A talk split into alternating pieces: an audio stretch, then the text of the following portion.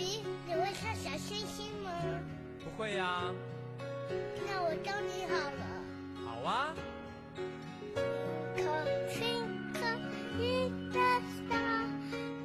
呃，路过这个幼儿园的门口呢，有时候会听见里边小朋友在合唱啊，一闪一闪亮晶晶，满天都是小星星。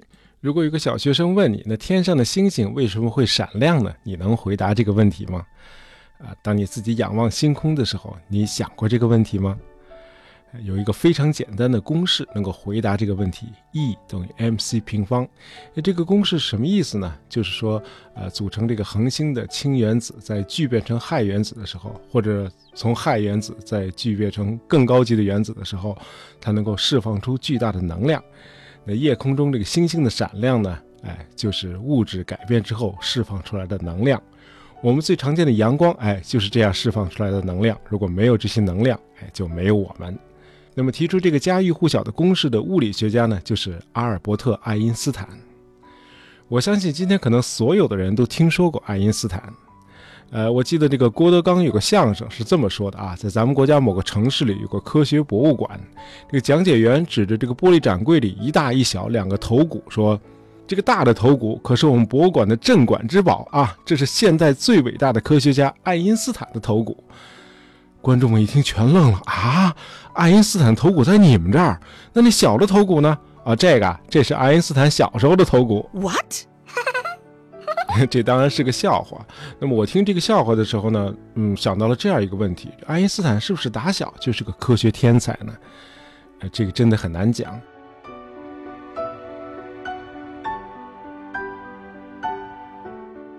爱因斯坦是在1879年出生在这个德国西南部的小城乌尔姆的一个犹太家庭。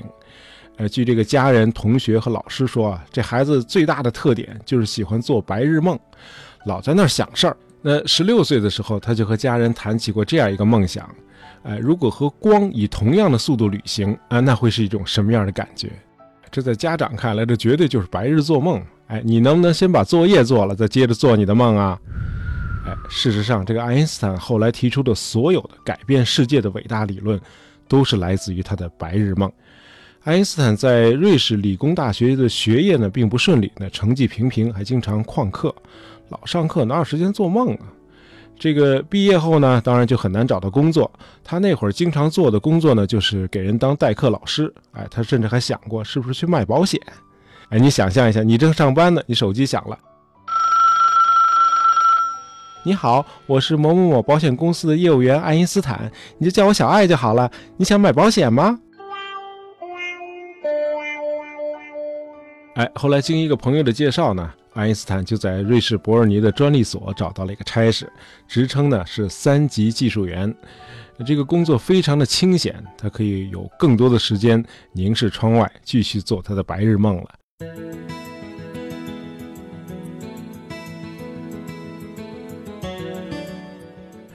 一九零五年，爱因斯坦二十六岁。这一年被史学界称作是爱因斯坦的奇迹年。哎，这一年他从三月份开始，每月发表一篇论文，连续发表了四篇，几乎每一篇都给现代物理学带来了革命。那么第一篇呢，他提出了光既是波又是粒子。那第二篇呢，他论证了原子的大小。那么这第二篇论文呢，就让他得到了瑞士苏黎世大学的博士学位。第三篇呢，谈分子的运动。第四篇最厉害，他开始思考推翻牛顿的绝对时空论。那么他是怎么推翻的呢？这个爱因斯坦去专利局上班，一般都是坐公交车。那公交车每次都要路过那座1530年建成的那个美轮美奂的伯尔尼钟楼啊，这是伯尔尼的一个景点啊。那么一到整点，就有这个机械小人从这个钟楼的这个塔里头转出来报时。那么坐在公交车上凝视这个钟楼的爱因斯坦，这时候呢又重拾了他十六岁时的那个白日梦。他就想，这个公交车如果以光速行驶，那我看到的这个钟楼上的指针呢就应该是停滞不动的，因为这个钟发出来的光和公交车是以相同的光速旅行的，因此爱因斯坦看到的指针应该是静止不动的。我再说一遍啊。如果公交车是以光速行驶，那么钟发出来的光和公交车是以相同的光速旅行的，因此爱因斯坦看到的这个钟楼上的指针呢，就应该是静止不动的。哎，不要紧，我也是想了一会儿才想明白的。哎，这就是为什么他是爱因斯坦，我不是。我做白日梦那是真正意义的白日梦，可是爱因斯坦的白日梦有个更合适的学术名词，叫思想试验 （thought experiments），德语呢叫 Gedankenexperiment。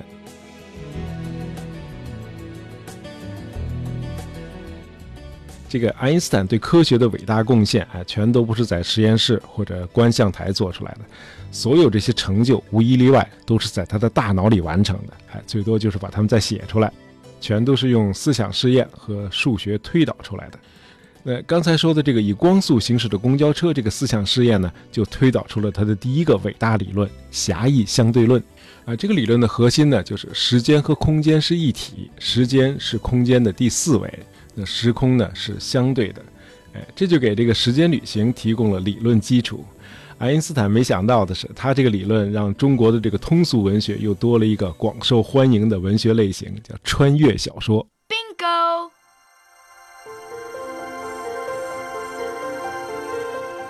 在完成这四篇论文的时候，爱因斯坦已经是一位两个男孩的父亲了。哎，他的第一任妻子叫米列娃，来自塞尔维亚。是爱因斯坦在瑞士理工大学班上唯一的女生。这个米列娃既是妻子，同时又是爱因斯坦的研究助手，甚至帮爱因斯坦检查他的数学运算。呃，但是他们的关系最后还是破裂了。这个爱因斯坦成名之后呢，被这个柏林的洪堡大学和威廉皇帝研究所聘用。但是米列娃呢，不愿意离开瑞士伯尔尼，他讨厌柏林的生活。爱因斯坦后来生病的时候呢，长期照顾爱因斯坦的不是米列娃，而是爱因斯坦的表姐 Elsa。哎，结果这一来二去，这个 Elsa 和这个爱因斯坦呢，呃，就日久生情了。于是爱因斯坦就提出和米列娃离婚。呃，他提了这样一个建议，呃，他确信自己迟早会获得诺贝尔奖。如果米列娃同意离婚，那么奖金呢就全归米列娃。米列娃考虑了一周之后，哎，同意了。到了一九一九年，爱因斯坦和米列娃离婚。那么三年后，爱因斯坦果然获得了诺贝尔奖，米列娃呢也如愿得到了奖金。那么一九一九年不仅发生了爱因斯坦的婚变，这一年更是见证了人类科学史上最伟大的理论得到了观测证实。这就是爱因斯坦的广义相对论。呃，这个太伟大了，咱们还是简单的介绍一下啊。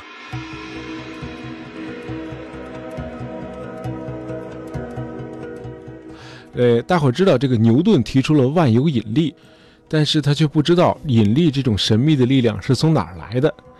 哎，如果那个苹果砸脑袋的这个故事是真实的话，那么大地怎么会拽树上的苹果让它落下来呢？那么这个问题在牛顿逝世了一百九十年后才有人给出了答案。给出答案的人就是爱因斯坦。在一九零五年，他提出自己的狭义相对论之后，爱因斯坦发现这个光速在受到引力的影响的时候是会发生变化的，它不再是恒定的了。那这个奇怪的引力到底是什么呢？哎，爱因斯坦又开始做他的白日梦，哎，不对，他的思想试验了。哎，如果你把一个保龄球放在一个席梦思的床垫上，呃，再放上几个小的桌球，这个时候呢，这些桌球呢就会朝着保龄球的方向滚动。啊，这当然不是保龄球有什么无形的力量在吸引那些桌球，而是这个沉重的保龄球让床垫局部陷下去了一块，使得床垫的空间出现了弯曲。对，引力是空间弯曲导致的。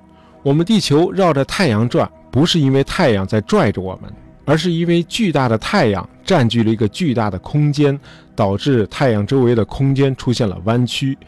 弯曲的空间推着我们的地球绕着太阳旋转。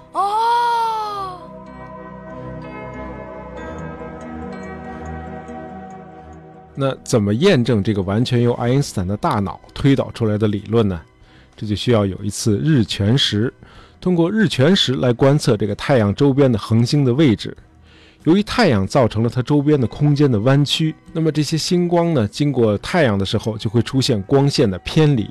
那么，从一九一五年开始，德国和美国的科学家们就做了多次的日全食的观测。哎，结果呢，不是突然出现了乌云，就是有俄国军人出来捣乱。那么，直到一九一九年，哎，英国的天文学家 Arthur Eddington 才第一次成功的观测到星光确实像爱因斯坦预言的那样出现了偏离。那么后来的几年里，人们又做了多次这类的观测，一再验证了爱因斯坦预言的空间弯曲的广义相对论是正确的。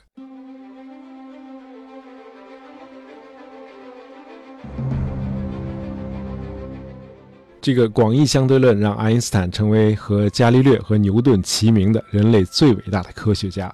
呃，今天很多的科技发明，包括光电电池、激光、核能、光纤技术、太空航行，甚至半导体集成电路，全都源自爱因斯坦的科学理论。呃，除了那些伟大的科学理论，在这个小老头乱糟糟的头发上面，还有另一个被大伙儿念念不忘的光环，就是他毕生倡导的人道主义。呃，爱因斯坦喜欢离群所居啊，尤其是到了晚年，但是在他心中毕生都充满了对人类的博爱，对当时这个苦难深重的中国人民更是给予深深的同情。